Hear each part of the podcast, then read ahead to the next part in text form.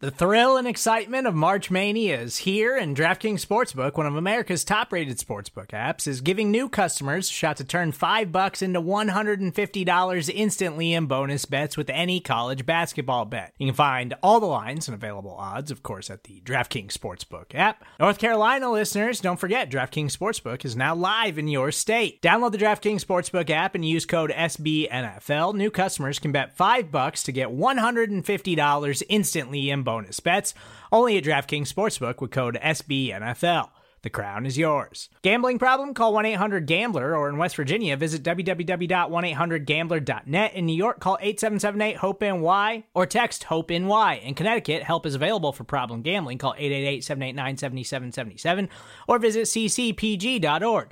Please play responsibly on behalf of Boot Hill Casino and Resort 21 plus age varies by jurisdiction. Void in Ontario. Bonus bets expire 168 hours after issuance. See DKNG.com slash B ball for eligibility, deposit restrictions, terms, and responsible gaming resources. The Cincinnati Bengals are 3 and 1. Can you believe it? They pulled off what I guess could be considered an upset, but definitely an exciting, thrilling game. Uh, a lot of points scored, a lot of touchdowns scored, a lot of back and forth, an emotional roller coaster to be sure. The Cincinnati Bengals pulled off a big win against the Atlanta Falcons in Atlanta, 37 to 36. Hey everyone, how's it going? I'm Anthony Cosenza, and I am with CincyJungle.com as well as the Orange and Black Insider Bengals podcast. I hope you're enjoying your Sunday and uh, have been enjoying your weekend in general. This should help if you're a Bengals fan, to enjoy the rest of this, enjoy the rest of the weekend because this was an incredible football game. Very frustrating in certain aspects, very, very sad in other aspects, but very, very encouraging in others. I guess we'll start with the sad. Um, and I just to get it out of the way, unfortunately, it looks like Tyler Eifert's going to be done for quite a long time, maybe the rest of this year, and may not play for the Bengals again. And I say that not because I'm hopeful of that or anything, but he's on a one year kind of prove it deal as it is with the club. And um, just uh, unfortunately, it looks like he probably. Uh, we haven't had definitive reports, but it looks like he probably either dislocated or broke his ankle. Very ugly um, carted off the field, and as you see him get carted off the field, te- you know his tears tears were welled up in his eyes, and you could just you just felt bad for him. So, um, you know, first and foremost, get well, Tyler Eifert, and uh, he played great in the time he was in the in the game before he left early in the third quarter. Touchdown reception, four catches, uh, moved the sticks a couple of times, and unfortunately on that fourth catch, he um, a defender came right down on his ankle in a wrong way, and uh, guy can't catch a break, unfortunately. But even with Tyler Eifert out of the lineup, and even with the Bengals seemingly shook up after seeing him get injured and being taken off the field, the team rallied. They hung with it. There were some weird, weird things that happened in the in the second half, in the third and fourth quarters, be it in the form of penalties, both deserved and not deserved be it in allowing Atlanta to continue to play, be it in catching some breaks, if you will. Um, they were the right calls by the officials, but uh, getting some breaks that should have been called that way. Um, and hey, this team, whether you like it or not, they've shown resiliency. And this is the exact type of game that we saw them lose last season. Think about when they started the season last year. They started off one and three, complete reversal, three and one this year. Any anytime they had a big lead, anytime they were in a shootout, anytime it was a close game, they seem to have found a way to lose the game. I can think of the Green Bay Packers on the road. I can think of the Pittsburgh Steelers at home. I can think of a number of different games that they that they lost last year. And this team, granted, the Falcons may not be that great of a team and they are banged up like the Bengals are, but these are the games you have to win. These are the games that are on your schedule and traveling south twice, two weeks in a row, having three road games to start the season and beating a divisional opponent and going three and one, this is a great month for the Bengals. Yeah, you'd like to say 4 0, of course, but this isn't going to be a perfect team. They're going to lose some games. It's going to happen. We said this last week, but we have to. We, we, we have to be pleased as Bengals fans and as those who follow this club. You get you got to be pleased with a three and one start. Now you have Miami coming home. Vontaze Burfict is back next week by unless he's out of shape or something, but it, by all intents and purposes, he should be back in the lineup. That should greatly help the defense. Um, unfortunately, it looks like Eifert will be gone, so that's going to hurt. But the the good news: John Ross stepping up in a big way this week. Got gimpy a couple of times, but made a couple of big catches. Won a 39 yard touchdown, and another a nice toe tap drag uh, on the sideline for a first down conversion. Um, you, you got to like what you saw from John Ross today, and you got to give him some props. He was raked over the coals last week, and he, uh, by fans, by media, by whoever, and he showed up and helped the team out this week. AJ Green and Tyler Boyd continued to just be dominant. Uh, Tyler Boyd, 11 catches, 100 yards. Four of his 11 catches were on the final drive and were on third and fourth downs that converted first downs. Think about that four catches on the final drive that converted first downs, and they were on third and fourth down. That is absolutely clutch. AJ Green was pretty quiet during parts of the game. Um, had a touchdown negated earlier by a phantom call against Bobby Hart. Um, and the Bengals had to settle for a field goal then, but did have the game-winning touchdown, obviously. And um, what a great, what a great game! I see Robert Hall's give Robert Hall's given John Ross the fist bump in our comments here. Totally, you got to give you got to give John Ross his due. He could have crawled into a shell this week. He could have just not played well, and he came up. Um, he came up big. Matthew Morgan. This is this is what I said, and Matthew Morgan makes a great point. Going back to Tyler Eifert, if it's a dislocation versus a broken ankle, I, Eifert could return. Yeah, dislocation. If it's dislocation, no ligament damage, all that kind of stuff, that would be best case scenario. And that was my first reaction when I saw just how ugly it was. Um, and how ankles are more prone to kind of do that kind of stuff. But um, I that, that was just pretty bad. So hopefully, hopefully he'll come back. Hopefully he can come back, and hopefully he can resume his football career. But he's had a myriad of injuries. Talking about Eifert and uh, get get well soon there. I will say that the back seven of the Bengals defense frustrated me, mainly the secondary, and I guess I guess we have to come to expect that against the Atlanta Falcons. Calvin Ridley, first round pick. Julio Jones, top 10 pick. Um, Sanu, you know, a, a, very talented guy. We saw what he could do with the Bengals. He's been even more integrated into their offense in, in Atlanta. Uh, you, you see, you know, you see the matchup problems those guys provide. But William Jackson, a guy who was everybody's favorite guy this this offseason, and Pro Football Focus gave him all these numbers. He was absolutely lost on Sunday. Dre Kirkpatrick led up a touchdown catch to Ridley. Uh, Ridley had two of those. And the Bengals defense failed to net a turnover for the second week in a row, which is Teryl Austin's forte as a defensive coordinator. Um, I, you know, you got to like what the offense did today. You have to like, you know, Randy Bullock converting his attempts and all that kind of stuff, and the fact that the Bengals put up 37 points. But you cannot. The, the, the Bengals defense is basically averaging about 30 points per game that they're giving up in these first four weeks.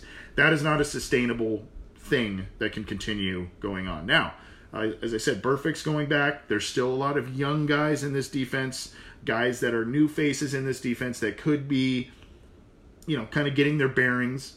Um, I, I, saw someone a minute ago said pre- uh, they thought Preston Brown played pretty well. Yes, he did. I thought he played decent. There were some running lanes for Tevin Coleman and, and the other rookie running back by the Falcons that maybe shouldn't have been there.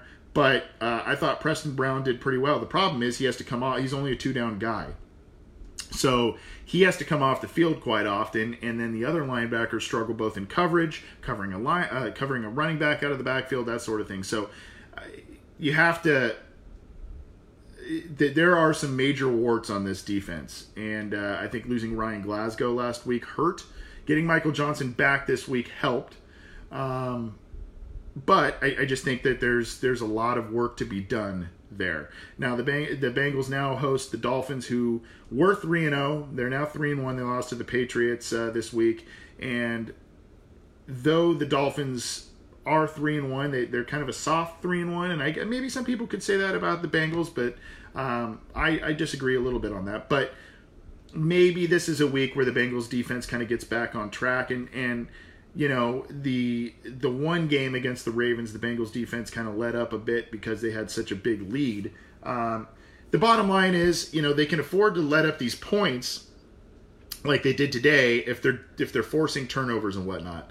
They are they're not doing that. They have not done that the past two weeks, which is uh, it's it's a little scary. But they were much better at getting to the passer today. I think that is part and parcel of just a better scheme and better output by the players, but also the fact that Matt Ryan's far less mobile than Cam Newton. So um, you know, there's that. Uh, I see a question from I think it's Mayank Metal saying, uh, "What about guys like Billings and Vigil? Seems like they aren't delivering." The problem is here. Here's my thing with the guys on the defense. The problem is it, it's it's a lot of peaks and valleys. So, for instance, Vigil, you know, he you see him, you know, a step or two behind a pass and lets up a seven yard play to a tight end or a running back, but then later in the game he has a great tackle for loss that was critical on that drive. Andrew Billings, same thing. Um, you know, big force in the middle, makes you know, makes some plays, makes some plays, but then he gets real quiet all of a sudden. And uh, I don't know. I think that that has to do with. I, I answered someone on Twitter about this earlier on Sunday. I think this has something to do with Glasgow's out. Johnson was out last week. Um, Burfict's been out and the Bengals, uh, the, the, peaks and valleys that, that I mentioned, and the Bengals just haven't really invested a lot of draft early draft capital in linebackers and, and defensive linemen of late. It's been cornerbacks, it's been receiver, it's been you know running back, it's been a, a lot of that stuff. And um, yeah, they've got their defensive end short up. They're def- they have a star defensive tackle who had another great game today, but. Um, goodness, I mean, at some point you got to have some of that beef in the middle. Um, Sterling Sherwood say why even sign Rawls? I, I, yeah, I don't understand that one. He's he's been inactive since he's been signed, and now Joe Mixon is back. So my thought is Rawls will either be they'll probably keep Rawls on the roster, but he'll just continue to be a, a healthy scratch. Um, they had they, they had a pretty bad scenario today when Walton was under concussion protocol after that late hit and Giovani Bernard was you could tell he's pretty pretty gassed, and um, you know he was the only active running back. They'd use Erickson on a carry, so you, you got to give you got to give Erickson a little love on that. Um, Christian Dillingham, this is a good question. Who do we sign at tight end? Obviously, referencing now that, that Tyler Eifert's uh, undoubtedly going to be out of the lineup for quite some time. I think they probably, I mean, you have Uzomah, you have Kroft, you have Schreck. They might get some guy who's more of an inline blocker. Um, I, I you know, I, I don't know who's who. I'd have to look at and see who's out there, but I would venture to guess that they may get some guy who has H back experience, some guy who um, has uh, a little more in inline blocking experience, and that's where, yeah, they didn't use Ryan Hewitt very much after he signed that big contract, but uh, he might be a useful guy now in hindsight.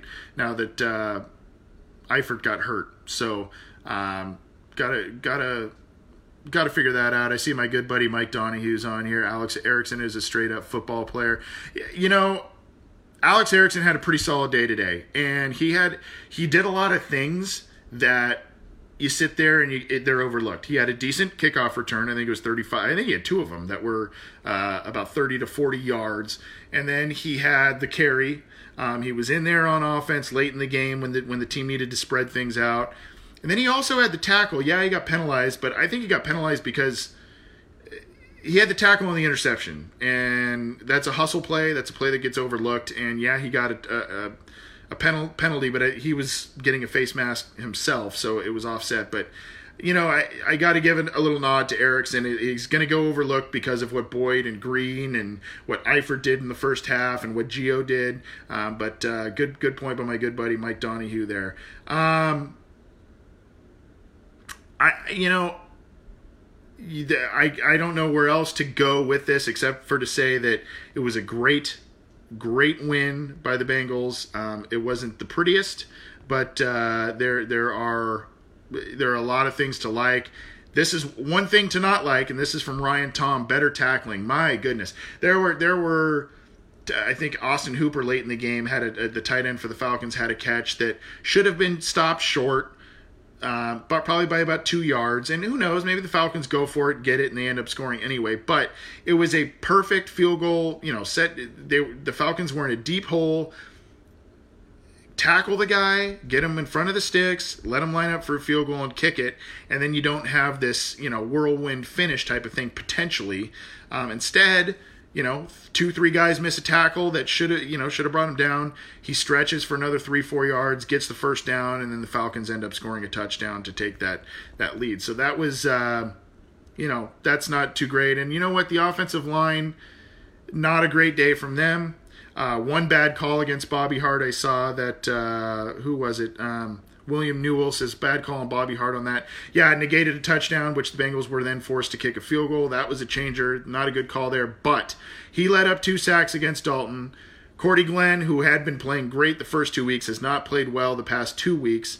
Um, Vic Beasley gave him all kinds of fits, and uh, luckily Dalton was able to hold on to the football twice on that final drive, um, and so that was huge. And uh, so, not a great day from Cordy Glenn as well. And then Alex Redmond had his trademark holding call at least once a game. You'll you'll get a holding call from Alex Redmond. Book it. And um, you know you, that that is what it is. They're not making changes up front. They seem to like what they've got, and Trey Hopkins is filling in admirably for Billy Price. Um, maybe they do a thing now where they wait till Price comes back and then Hopkins moves in somewhere. We'll see, but uh, they're getting it done somehow, and you have to give love to Andy Dalton, and I think that's where I'm going to end it. You have to give love to Andy Dalton. He, you know, four interceptions last week. People are wondering, is it his fault? Is it Ross's fault? Is it Bill Lazor's fault? What is he doing? He can't, you know, he's he's reverting back to old habits. Hey, big big game from him today. He was near perfect. Even the interception he had was not on him. Um, he has thrown at least two touchdowns in every game so far this season, including three today. So three this week, two last week. I think he had another three against the Ravens and another two or three against the Colts. So he is really playing well. Had his second consecutive 300 yard game, and the receivers and all of that are, are playing very well for him as well. So uh, you gotta like that. Thanks everyone for tuning in. I'm Anthony Cosenza again with uh, SB Nation and CincyJungle.com. We also have the Orange and Black Insider Bengals podcast that we do weekly, so check that out. We also do these Facebook Live immediate reactions to Bengals games. So uh, I'm usually the one who's here, so you get to see my beautiful mug, but sometimes we switch it up and we appreciate all of your support. We appreciate all of the viewership. Keep your eye on CincyJungle.com for all the news, updates, analysis, opinions, and unfortunate injury updates uh, to guys like Tyler Eifert because uh, unfortunately there's probably going to be some bad news coming down the pike, pike uh, there. Thanks, Gage. 311. Thanks. I'm glad you like the hat. Appreciate it, everyone. Enjoy the rest of your weekend. Enjoy the Sunday night football game. I believe that one is Steelers and Ravens, so that should be an interesting one and uh, one that the Bengals now officially atop the AFC North again. Uh, should Bengals fans should be watching that one as well. Take it easy, everyone, and uh, enjoy the Bengals win. Who Dey?